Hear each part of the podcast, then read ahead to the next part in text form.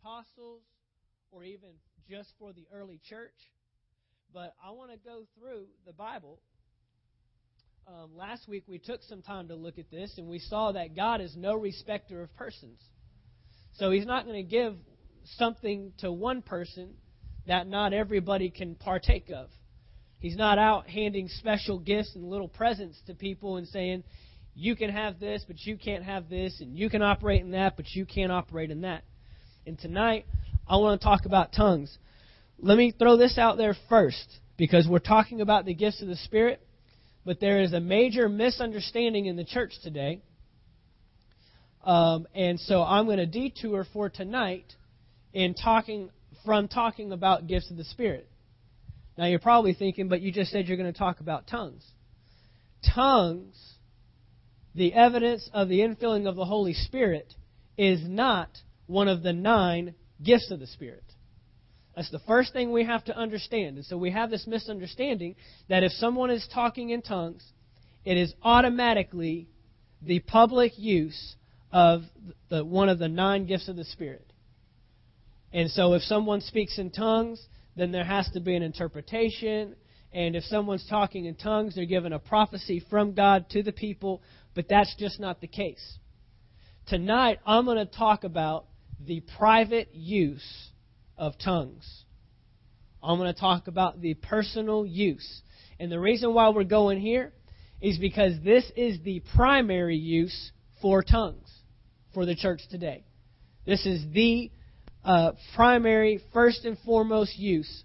And this is why tongues is given to a believer when they are filled with the Holy Spirit. So let's start with Mark chapter 16. Mark chapter 16 and verse 17. Mark 16, 17. This is Jesus speaking. He's talking to his disciples. And he says, And these signs will follow those who believe. Do I have any believers in here tonight? The qualifier is those who believe. He says, In my name they will cast out demons. They will speak with new tongues. Jesus is just given the qualifier. Those who believe, not those who I choose, not those who I desire to give tongues to. He's, he qualifies it and says, for those who believe. So there's your qualifier. And he's talking to his disciples. Now, if Jesus is telling his disciples this. Remember, Jesus is getting ready to ascend. He's getting ready to leave the earth. When you're getting ready to leave the earth, you're talking about the important stuff. You're not you're not just talking about little things here and there. I mean, you're not just blowing smoke. I mean, you're this is it. What are the last details I can get to you before I leave this earth? And Jesus says in Mark 16, 17 that for those who believe, they will speak with new tongues. So look at this over in Acts chapter 1. Again, another instance where Jesus is getting ready to leave the earth. These are his final moments with his disciples. In fact, right after he makes this statement, he ascends to heaven. And look what he says in Acts chapter 1, verse 8. He says, But you shall receive power when the Holy Spirit has come upon you and you shall be witnesses to me in Jerusalem and in all Judea and Samaria and to the end of the earth.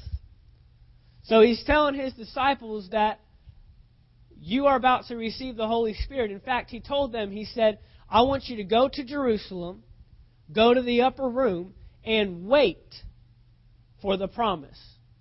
And the promise is the Holy Spirit. He specifically told them to wait. He said, Do not leave town without it. He's not giving a suggestion, he's giving a command. Go and wait for my Holy Spirit. Do not go anywhere until you receive the Holy Spirit. That's a command from the Lord. So if the Lord is given this command to wait for the Holy Spirit, it must be pretty important. I mean, think about it.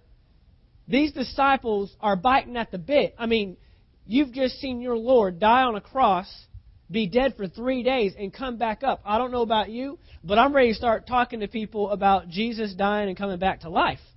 I'm ready to start sharing the good news, the gospel. But Jesus says, wait. There was something that was going to happen in Jerusalem that they needed to hang out for and wait for. So he says, Go to Jerusalem, wait for my Holy Spirit, tarry on the Holy Spirit, and you will receive power. So let's go to Acts chapter 2. The disciples go, they wait. We know that they were in an upper room around a time what was called Pentecost, which was 50 days after Passover. Jesus died at Passover, so now we are right around 50 days after Jesus has gone to uh, has died and uh, rose again from that week. Now Jesus hung out for a little while, and he was seen. Uh, the Bible says by about 500 people after he rose again, but then he eventually was ascended, taken up to heaven. So now Jesus' disciples are hanging out and in Acts chapter 2, verse 1, when the day of Pentecost had fully come, they were all with one accord in one place. And suddenly there came a sound from heaven as of a rushing mighty wind, and it filled the whole house where they were sitting. Then there appeared to them divided tongues as of fire, and one sat upon each of them. And they were all filled with the Holy Spirit and began to speak with other tongues as the Spirit gave them utterance. Who gave them utterance? The Spirit. This was not a natural manifestation. In fact, we'll find out here in just a minute as we go further on down that they were actually talking in other people's languages. They were talking in an unknown tongue to them. That tongue was known to people that were there at this time of Pentecost, there were people that came from all over different regions to Jerusalem to celebrate Pentecost. So you got people from all over the place coming to this one location for this day.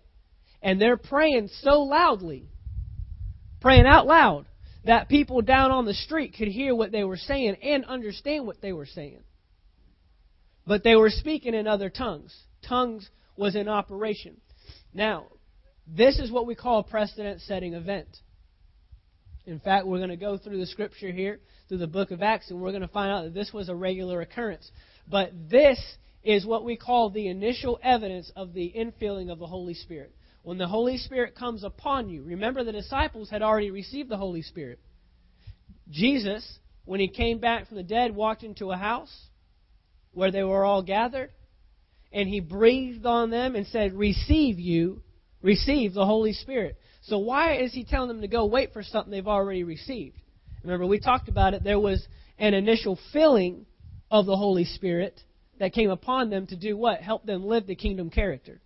Help them to live the quality of life that new believers ought to live. See, when you're born again, when Jesus comes to live in you, when you make him Lord of your life, he puts in you the Holy Spirit to help you walk in love.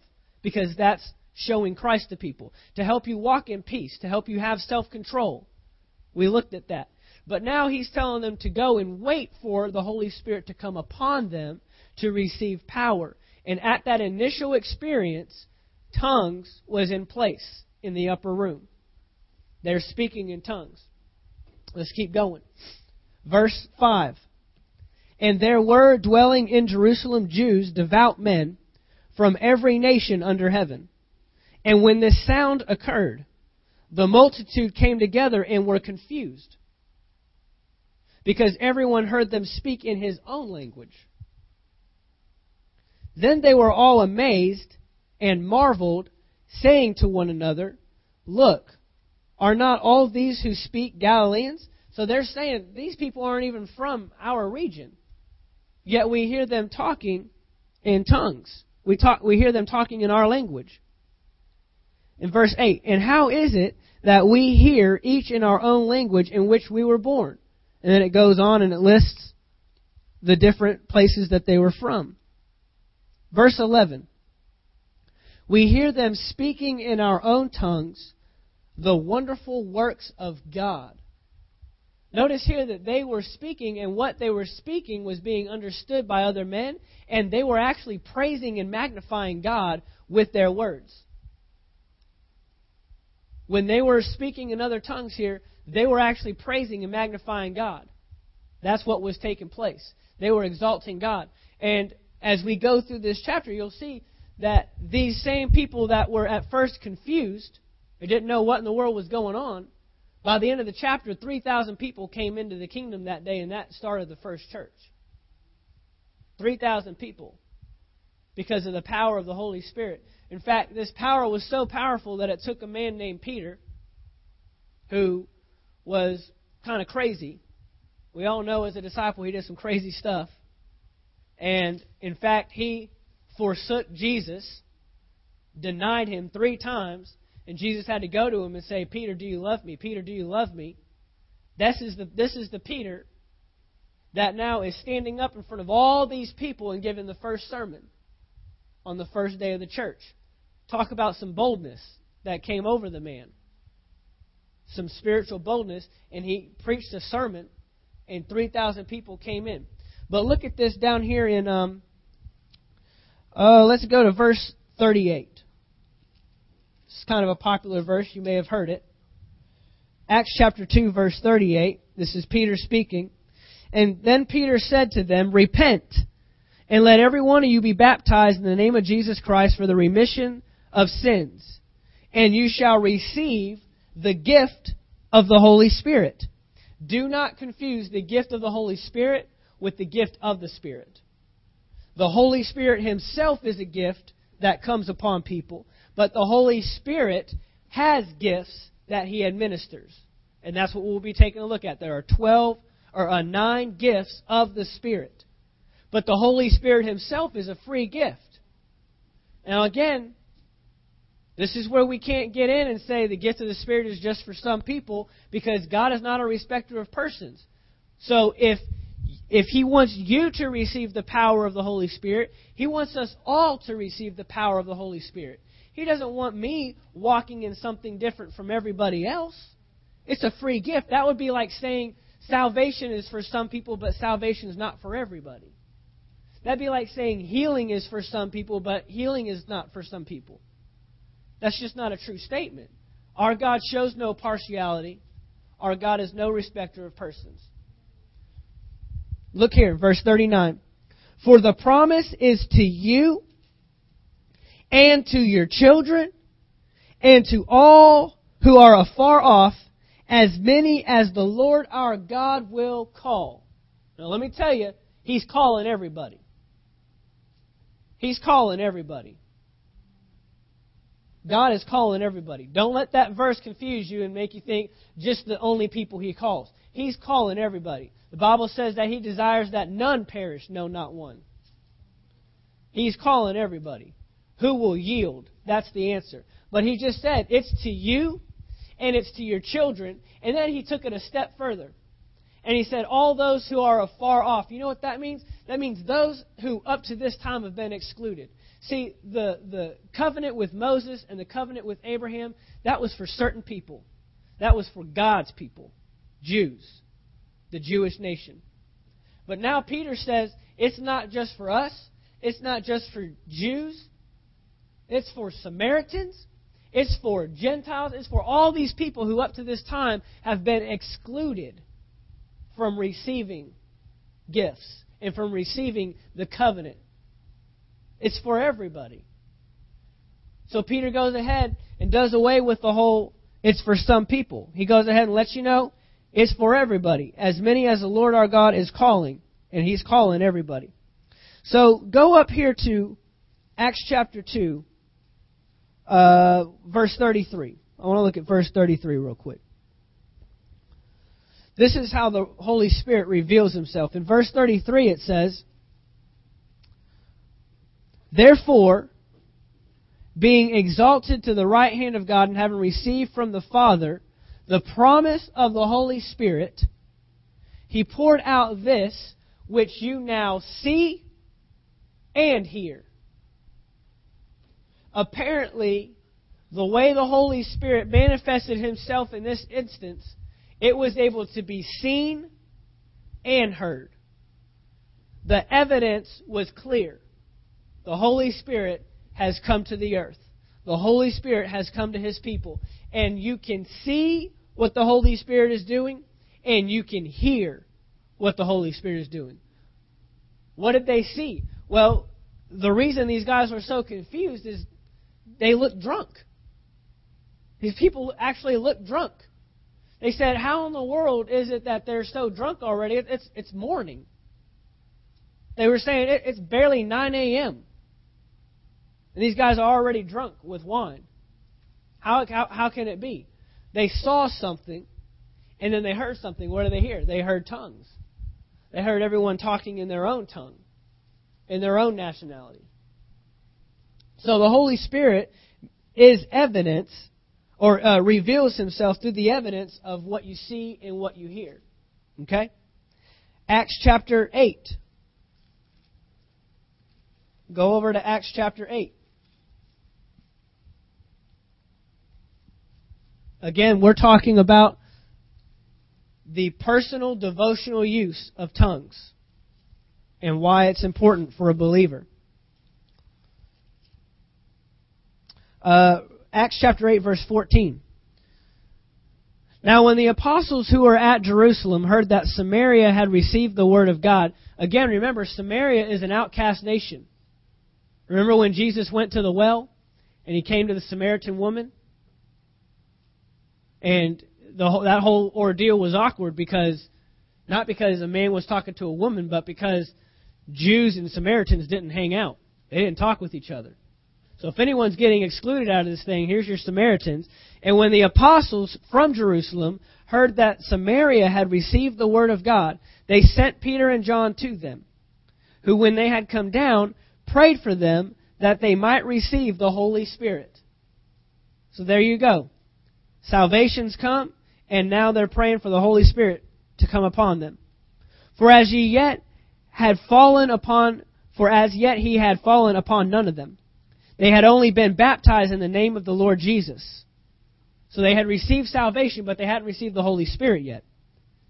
Then they laid hands on them, and they received the Holy Spirit. Peter and John laid hands on these Samaritan people, and they received the Holy Spirit. Now, it does not say in this instance what took place. It doesn't say anyone spoke with tongues. It doesn't say there was any kind of evidence on the outside. So how do we know? Well, look at this. Verse 18. And when Simon saw, this is not Simon Peter, this is a different Simon.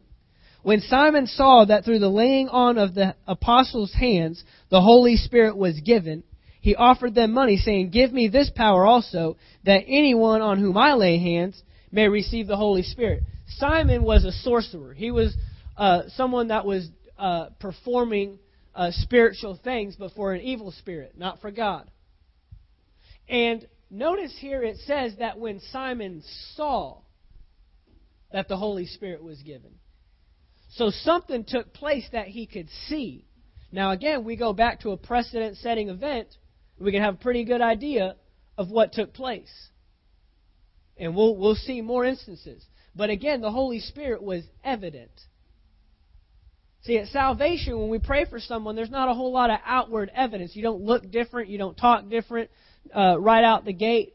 Now, someone may have a different complexion, they have, may have more joy and more excitement about life, but initially, there's, there's no major change that takes place. But when the Holy Spirit comes upon you, as we saw in Acts chapter 2, and now we see in Acts chapter 8, that Simon saw something that proved to him. In fact, it was so powerful, he said, I will pay for whatever you're giving out. And then Peter and John said, Whoa, you can't pay for this. This is a free gift. And you have to yield yourself to the Holy Spirit. You don't pay for this. See, Simon was used to people paying him for his duties and paying others. So he thinks he could just buy it off in the same instance, but he can't. It's from the Holy Spirit. It's a free gift to anyone who yields to it. But he saw something, saw something so powerful that he said, "Whatever I gotta, whatever I gotta throw down, whatever I gotta pay, I'll do it." Let's go to uh, Acts chapter ten. Let's look at another group of people that we're just building. Uh, building the case here that the Holy Spirit is for everyone. Acts chapter 10, um, we went to, we went here last week, And I'll give you a quick story. I'm not going to read the whole chapter because the whole chapter is what we want to hit on.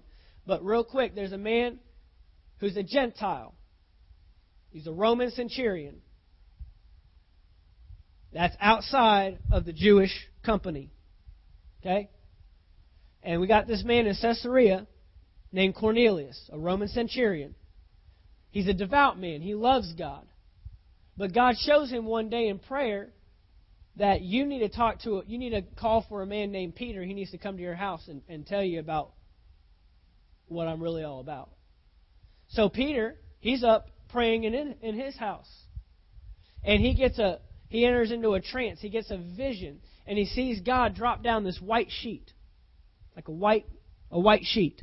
And in it is a bunch of animals. A bunch of animals Peter isn't supposed to eat. They're unclean.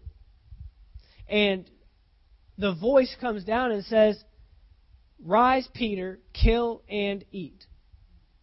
And Peter says, I, I can't eat this stuff. This is unclean. I can't touch it. And the voice says, It was the Lord. The Lord says, Do not call unclean what I call clean. Now, this was very important because he was about to get sent to a man who was unclean according to the tradition. He was outside of the Jewish household, outside of the people of God. But remember that in Acts 1 8, he said, Pray or go wait for the Holy Spirit receive power, and then you'll go into Samaria, Judea, go to Jerusalem, and to all the ends of the earth. God wants this thing going to everybody. So Peter, he's obedient. The men come to get him. He goes to Cornelius' house and he starts preaching. He starts preaching about Jesus. He starts preaching about him dying, about him rising again, about him ascending to the right hand of the Father. And in the middle of him preaching, look what happens in verse 44. Acts chapter 10, verse 44. While Peter was still speaking these words, the Holy Spirit fell upon all those who heard the word. And those of the circumcision who believed were astonished. Of the circumcision means those people that were with Peter, that had already received the Holy Spirit, have already been saved and baptized. They're astonished because, wow, the Holy Spirit's falling on people who we didn't think could receive the Holy Spirit. Circumcision who believed were astonished, as many as came with Peter, because the gift of the Holy Spirit had been poured out on the Gentiles also. How did they know the Holy Spirit had been poured out? Next verse. For they heard them speak with tongues and magnify God. So now this is the third instance where we have visible sight, evidence of the infilling of the Holy Spirit. The number one thing for tongues is to understand that it is evidence of the initial filling of the Holy Spirit, of the Holy Spirit coming upon someone's life. They will speak in other tongues. They will speak in a tongue that is not known to them, unknown to my mind. And it's not you naturally doing it. We'll look at that. Okay? So we have the case. Go down uh, one more chapter, chapter 11, over to verse 15. This is Paul recounting what just happened. And he says, And as I speak, as I began to speak, the Holy Spirit, the Holy Spirit fell upon them. Look at this, as upon us at the beginning. He's saying the same way we receive the Holy Spirit, they receive the Holy Spirit. Remember that upper room, guys? Remember when we were up there? Remember when we had 120 together and then the, the Holy Spirit fell on all of us and then we started speaking in tongues?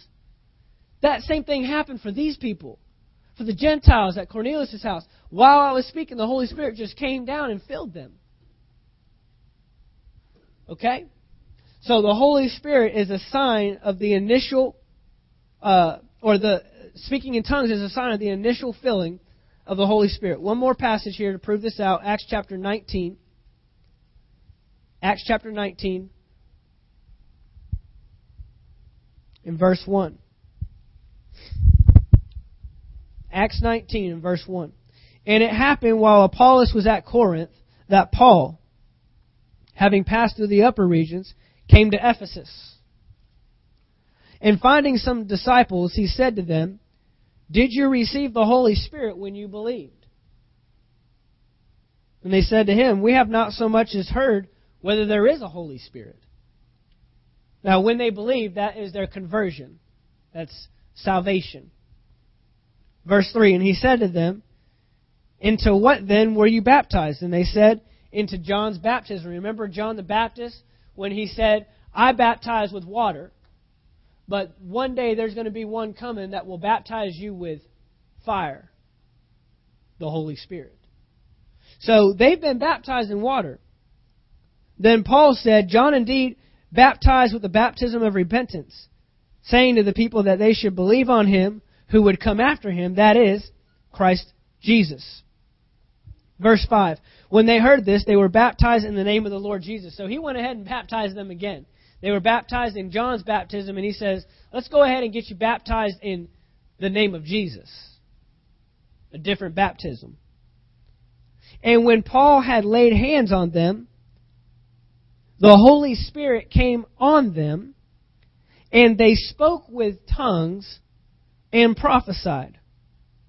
So once more, we see the Holy Spirit coming upon people and them receiving the Holy Spirit with the evidence of speaking in tongues.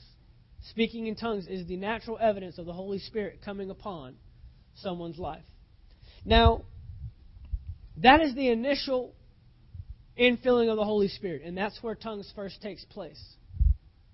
But throughout the book of Acts, you find that the disciples, and throughout the Bible, you find that they were making a habit of speaking in tongues. That it wasn't just the one time thing. There's several times where they talk, uh, you, you'll see that it says, and the disciples were filled with the Holy Spirit. Well, I thought they were filled with the Holy Spirit in Acts chapter 2. But there's many times where they'll come together and it'll say, and the disciples were filled with the Spirit. And the disciples were filled with the Holy Spirit. They made a practice of being filled with the Holy Spirit on a continual daily basis. Now, a lot of people have the question on tongues is why pray in tongues? I can pray in English. What does tongues do for me? I can pray and I know what I'm saying. That seems to benefit me more than praying in a way that I don't even understand and saying stuff that I don't even know what I'm saying. But let's look at it. 1 Corinthians chapter 14. 1 Corinthians chapter 14 and verse 2. 1 Corinthians 14 verse 2 says, For he who speaks in a tongue does not speak to men, but to God. For no one understands him. However, in the Spirit he speaks mysteries. But he who prophesies speaks edification and exhortation and comfort to men. And we'll talk about all these in the weeks to come. Verse 4 He who speaks in a tongue edifies himself, but he who prophesies edifies the church. So the number one, uh, number one reason we speak in tongues is for self edification. Edification means instruction and encouragement to build yourself up. It's encouragement. Now, when I say self edification, remember, you are a spirit, possess a soul, live in a body. When I say self edification, I don't mean directly affecting your natural, this natural man. You can indirectly affect your natural man but you are directly affecting your spirit man on the inside. Your spirit man is a spirit just like God is a spirit. Remember John chapter 4 with the, the woman at the well, the Samaritan woman. And Jesus said, God is a spirit, and those who worship him must worship him in spirit and in truth. The Holy Spirit will pray through me for self edification to build up my spirit. That is the number one reason why we pray. In times where I'm feeling weak or I'm feeling down and I want strength, one of the most awesome tools that I have is being able to pray in tongues to myself on a daily basis. Praying in tongues. In a language, I don't understand it. I don't know. But my spirit on the inside knows what's going on. Is talking directly to God. You know why I believe the, the enemy is after it so much and wants to stop it so much is because he has no idea what's going on. Not even the devil understands tongues. He has no clue what you're saying. You want to keep a secret from the devil? Pray in tongues. And you want to pray out something and you don't know what to pray anymore? Pray in tongues. Well, we've all been there where we've prayed and then you just don't know what to pray anymore. You've run out of words. You find yourself praying the same thing, but you know there's more. You feel an urgency. You feel, I, I know there, there's something I need to be praying for. I just don't know what it is. That's where the Holy Spirit steps in. Uh, let's look at that. Romans chapter 8. Romans chapter 8. I'll tell you right now, uh, praying in tongues, praying in the Spirit is one of the most effective things that I do in my life.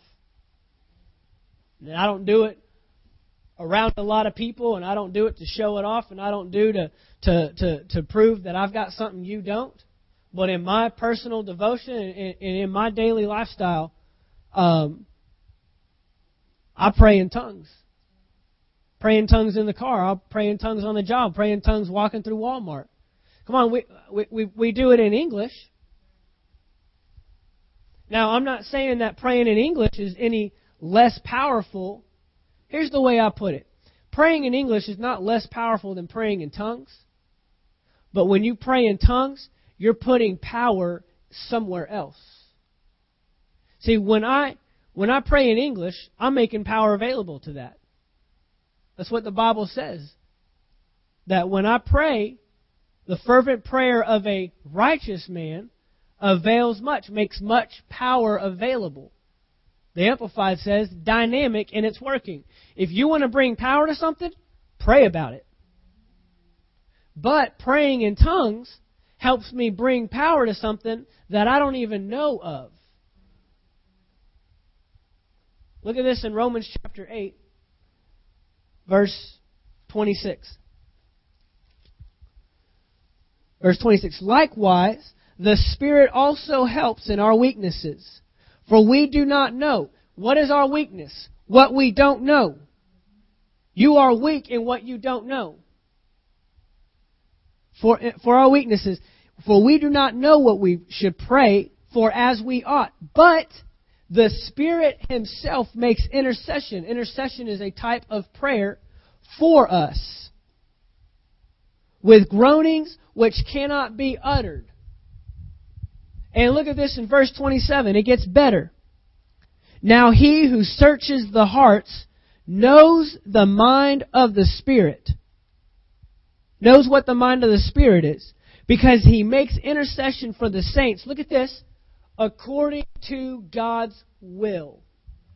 If you ever want to pray the perfect prayer, if you ever want to make sure you're praying in accordance to God's will, pray in tongues. This verse tells me right here that the Holy Spirit, He will make intercession for me when I don't know what to say, when I don't know what's going on. He will help in my weakness. My weakness is what I don't know. And the Holy Spirit will step in. He will pray for me. And He will pray perfectly in line with God's will. That's awesome. That just makes you want to pray in the Spirit a whole lot. Come on, I mean, you got a spirit inside of you that's in tune with His Spirit, praying in perfect alignment. That's awesome. And that's the power that is made available to a believer. That's the free gift that every believer should be operating in the gift of the Holy Spirit. So the Holy Spirit prays with us. He prays in line with God's will. He prays the perfect prayer. Here's another reason Jude chapter 20. That's right there back before Revelations. Jude, not chapter 20, verse 20. There's only one chapter. So Jude 20. But you, beloved, building yourselves up on your most holy faith, praying in the Holy Spirit. praying in the Holy Spirit. The way I like to put it is when you pray in the Spirit, you are doing a spiritual workout. You are building yourself up. You are strengthening yourself in your most holy faith. That's what praying in the Spirit will do for a believer. I'm telling you, this is this is what believers are missing. Those that are feeling weak, those that are feeling down, those that are feeling like I don't feel like I can get up and go. Just start pray, just spend time praying in the Spirit. Spend 10, 15 minutes just praying in the Spirit. Uh, when I when I'm going to an important meeting or I'm going somewhere that I know um, that I need to be led by the Spirit on, I'll pray in the Spirit all the way there. I'll pray in the Spirit. Why? Because I'm taking care of something in the spirit realm. See, we, we've already been talking about this. This shouldn't be awkward anymore. This shouldn't be weird. But there's a spirit realm. There's a realm that we can't see. There's a realm that naturally we don't have access to. But thank God we're a spirit being and we have access to the spirit realm because the Holy Spirit lives inside of us. So if you want to fight that spiritual battle, fight it with the spiritual source. Pray in the Holy Ghost. Pray in the Holy Spirit. There's things that I'm maneuvering and things that I'm taking care of in the spirit realm that that that God is starting to work on people's hearts before I even get there. God's starting to put favor in my position before I even show up on the scene. Why? Because I took time to pray in the Holy Spirit. This is the the primary use now I say primary because there is a secondary, and we'll talk about that. But the primary use, the the area that gets the most uh, the most benefit, is you praying in the Holy Ghost in your own personal prayer life and personal devotion. That is where you'll get the most benefit. Now again, you don't understand it. That's always the first thing. But that's the whole point is it your spirit talking to God's spirit. And this thing may be unfruitful, but that doesn't mean that I have to know it to know what's taking place. I don't see what angels are doing, but what did my guardian angel keep me from running into today? I don't know. What did my guardian angel keep me safe from today? I don't know. If you could see him right now, he'd be really tall and he's standing right behind me and He surrounds my car everywhere I go. He surrounds my home. The blood of Jesus surrounds. Do I literally see blood on my son? No. But I know that the blood of Jesus covers my son. Come on, we're talking about spiritual things. If you think that this thing is only about what you see, then you are sadly mistaken. if you think this is all about just what we see, uh, in fact, Peter and Paul both said the, the battle that we fight, it's not even against flesh and blood. The second you start fighting flesh and blood is the second you get distracted off, off of who your real opponent is. Okay? So let let's get let let's quit trying to you know, well, I don't want to be super spiritual and I don't it is spiritual. If you don't realize it or not. You are a spirit. Your body only gives you access to the earth for a little while, but when your body goes down, your spirit's going one place or the other. It's a spiritual thing. And your body is just the, the, the vehicle that's driving this thing around. But see, that's what God didn't want to happen. God never wanted us to get focused on the natural and forget the whole spiritual reason why we're here. He never wanted that to happen. So let's focus on the spiritual. That's why we have the Holy Spirit. I mean, if Jesus talked about it so much, he said, It's better for you that I go. I mean, think about that. You are one of Jesus' disciples. You have just spent the last three years walking the earth with him everywhere he goes. You see the things he's doing. He's telling storms to stop. He's raising the sick uh, or healing the sick, raising the dead. He's casting out demons. Think about the Old Testament. This stuff did not happen like it was happening with him. You had a prophet every now and then that would raise a dead person. There was there wasn't any casting out of demons. You got some sick being healed, but it's very sporadic. And now Jesus shows up on the scene and just starts commanding everything to happen. And then he looks at you and says, He's 33 years old. I mean, even in our time, you're a third away, you're a third of a way through your life. 33. And he's getting ready to tell people, I'm getting ready to go, and it's better for me that I go. I mean, you're thinking, Jesus, you're only 33. You got till 40, 50? You got till you're 60, 75? And he's telling us at 33 years of age that it's better for me that I go? Why? Because of the Holy Spirit. Because he wanted to put into you everything he was doing and the life that he was living. And Jesus didn't do the stuff that he did just because he was Jesus.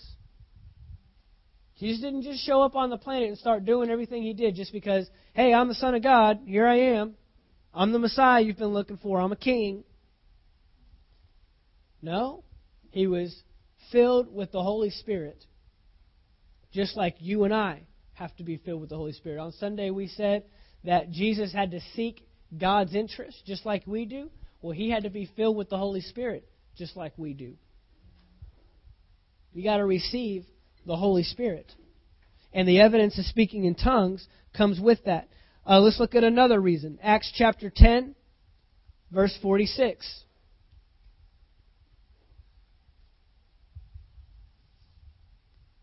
Uh, we just touched on this. This was Peter and Cornelius. And in verse 46 it says, For they heard them speak with tongues and what? Magnify God. The next reason why it's so important, or that the next thing that you do when you're praying in tongues, is you're praising and magnifying God. In Acts chapter 2, remember we had all the, the, the whole uh, upper room? the 120, filled with the Holy Spirit. And it said that everyone down on the street heard them praying in their own language. And what were they praying? What were they saying? The excellencies of God. Magnifying and praising God. I use tongues in my daily life to just praise and magnify God in the Spirit.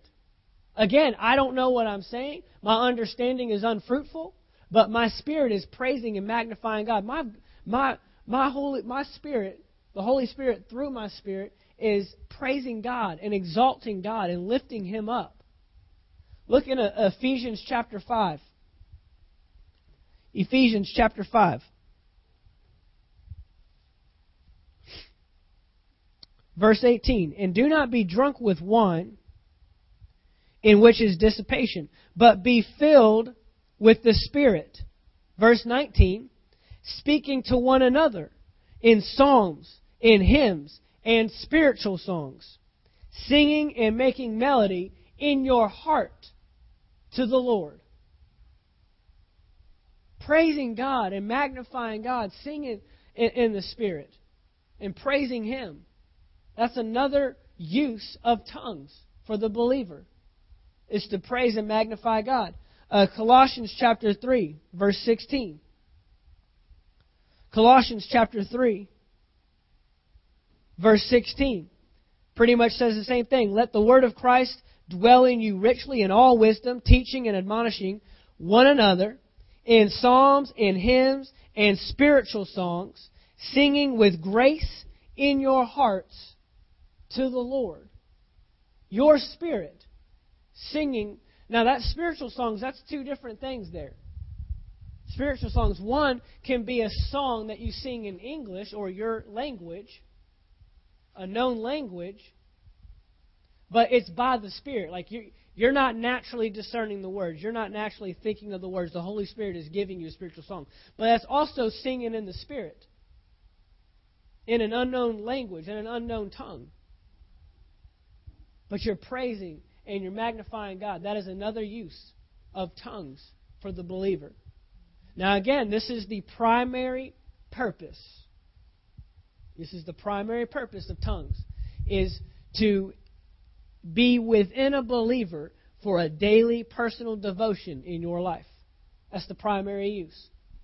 Uh, this church will not be built off of uh, tongues and gifts of the Spirit. I will not come in here one service and give you a whole message in tongues. It's not going to happen. 1 Corinthians chapter 14 says that that's unfruitful. Doesn't edify anybody. Nobody's built up. Why? You don't know what I'm saying. But there are two forms of tongues. The first use is what we just talked about, the primary use. Um, if I I should have brought my dry erase board in here. Picture this. If you're taking notes, you can write this down. Write God at the top, and then leave a little bit of space, and then put man underneath that. Leave a little bit of space in there. The primary use of tongues is man talking to God. You can take an arrow and draw it up from man and go to God. That is your primary use. That is where you will get the most use out of it. So you have God at the top, you have man underneath, and you have man talking upward to God. Nobody else is involved. This is the primary use. This is your for your personal devotion, your personal time praising and worshiping God. When we get into tongues and interpretation, it's the other way around. It's God talking to man. Now, if God's talking to me through a tongue, I hope I'm going to get the interpretation. I better know what's being said. Otherwise, I have no understanding. We saw this in 14, 1 Corinthians chapter 14, verse 2. When a man speaks in a tongue, he speaks to who? God. But when man prophesies, he speaks to who? The church. It's God talking to the church. So when you are just in your daily lifestyle, praying, praising God, singing spiritual songs in the Holy Spirit, in tongues, that is man to God. It's just another form of prayer. Just like you pray to God. Now, here's what I want to clarify the private use can be used in corporate settings. This is where we have to be careful. Because and I've I've been in services where you'll get you'll get one person that they'll just start getting real loud and praying in tongues. And you know that's not you know it's directed towards God. It's not directed to the body, but yet they're drawing what? More attention. And you got to be wary of that. The Bible says that if there's no interpreter, if if God is not, if you are no longer, um, or if if if it's not a tongue and interpretation, but it's still you talking to God, then the Bible says to remain silent, speaking to yourself and to God, which means to yourself, which means you know you're not loud enough to where it's drawing attention to you. Because guess what? If your tongue is drawing attention to everybody else in the church, we're all going to be looking for an interpretation. Okay? So we have to understand the difference here. But in a corporate setting of praise and worship, in a corporate setting of prayer, it's okay to pray in tongues. In fact, Paul said in 1 Corinthians chapter 14, do not forbid those to pray in tongues. Just make sure it's done in order. Okay? Order is the key. We don't want confusion. We don't want chaos. We don't want people wondering, what was that all about? But when you have a group of believers, now the setting is very important also. I'm not going to go to prison ministry and just start busting out in tongues. Why? Because I've got unbelievers in the room, a majority of unbelievers that aren't going to have any idea, and they're not going to know to flow with what's going on. But when I'm in a when I'm in a room or I'm I'm in a church service where it's mostly believers, then they know to participate, not spectate. That's where we get lost. It's just as if I were up here, uh, say I was up here praying in English. Remember Jesus, he said, uh, do not, don't pray out loud so everyone can hear you. Well, what's he talking about? Praying in a boastful, prideful manner, bringing attention to yourself. But he said to what? Pray in the secret place. And he even gets down and says, you know, go to go get a closet and get yourself in it and pray. But is he saying you can't pray in public? Of course not. It's the same thing with tongues. He's not saying you can't pray in tongues in a public setting, in a corporate setting. He says just don't do it to draw attention to yourself. And if it does, then there needs to be an interpretation. But we have to understand the different forms because we will automatically default. This is the key. We will automatically default to if we hear tongues that we think it's the public use and I need an interpretation. And that's just not a true statement. And we'll we'll break it down. We'll we'll talk about tongues and we'll talk about the interpretation of tongues because we're going to talk about the nine gifts of the Spirit. We'll talk about all of them.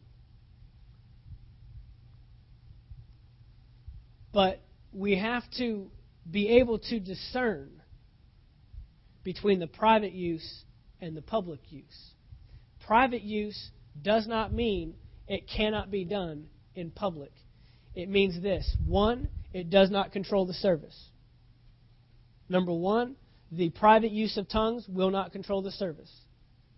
You will not I will you will not get you will never come to a service and hear me speak more in tongues than in English. Paul said, I would rather speak five words in a known tongue than 10,000 in an unknown tongue. So it will not control the service. But Paul also said, I will pray with the Spirit and I will pray with the understanding. I will sing with the, with the Spirit. What's he saying? I will sing in an unknown tongue and I will sing in a known tongue. I will pray in an unknown tongue. You may, you may hear me at times, depending on the, the course of the service, not just for no reason, but if it's prayerful, if it's uh, praising, if it's worshipful, you may hear at times myself or other people praying in tongues, but we'll also pray with the understanding. I will never run a service just off of tongues. This ministry will not be built. No ministry is built. Not even the, the early church was built on tongues. It was in operation. In fact, 1 Corinthians chapter 14, Paul's dealing with the Corinthian church where that was happening. They were just coming to church and everyone was just talking in tongues. And Paul's saying, Whoa, you don't understand the difference between the private use and the public use. If you want to pray in tongues, you keep it to yourself. We're not in here just all talking in tongues the whole time, and you better have something to say in English. You better be able to edify and exhort the body and exhort the church. I, am doing you no good if I just stand up here and pray in tongues. But that doesn't mean that you just sit there and listen. We need to be able to participate. I mean, when we're in services like that, I'll tell people even if you if you don't if you don't pray in tongues, if you're not filled with the Holy Spirit with the evidence of speaking in tongues, then pray in English because that's a moment when we're making power available. And I've seen much power made available in those services. I, have been uh, in services, in fact, just this past weekend. We're in St. Augustine. We had a powerful move. I, I ministered uh, one of our victorious messages. It was awesome. They received it. I mean, they were just sucking me dry, man. It was easy. And I got to the end of it, and I just stood up here, and I knew something needed to happen. And so I just told the people, I said, pray in the Spirit. Just pray in the Spirit. So the body, who I know is mostly Spirit filled, is praying in the Spirit. And it just came to me strength. You need to call out those who need strength. They're fighting the battle. They know they're overcomers. They're, they know that they're victorious, but they just need the strength to get up. And it came to me. That did not just come to my head. And I'll tell you right now, there was probably about 15, 20 people that came down front that got directly ministered to because people gave themselves to an unction of the Holy Spirit. The Holy Spirit prayed beyond what we knew to pray. And then even when I got into praying for each one individually, I'd go up to them and I wouldn't really know what to pray. I mean, I knew I called them down for strength, but I'd just start praying in the Spirit, and the Holy Spirit would start telling me stuff that they needed specifically to be prayed over. Now tell me that that isn't better than me just getting up there and just praying a blanket prayer. I mean, that confirms that the Holy Spirit was there ministering to those people. I mean, it's one thing to, to come down when I say, if you need strength to fight your battle, come down. That's one thing. But then to get down here and I start saying, this person needs strength for their job. Father, I thank you that at their job they have things coming against them. Tell me on the inside of this and bear witness and say, how did he know about my job?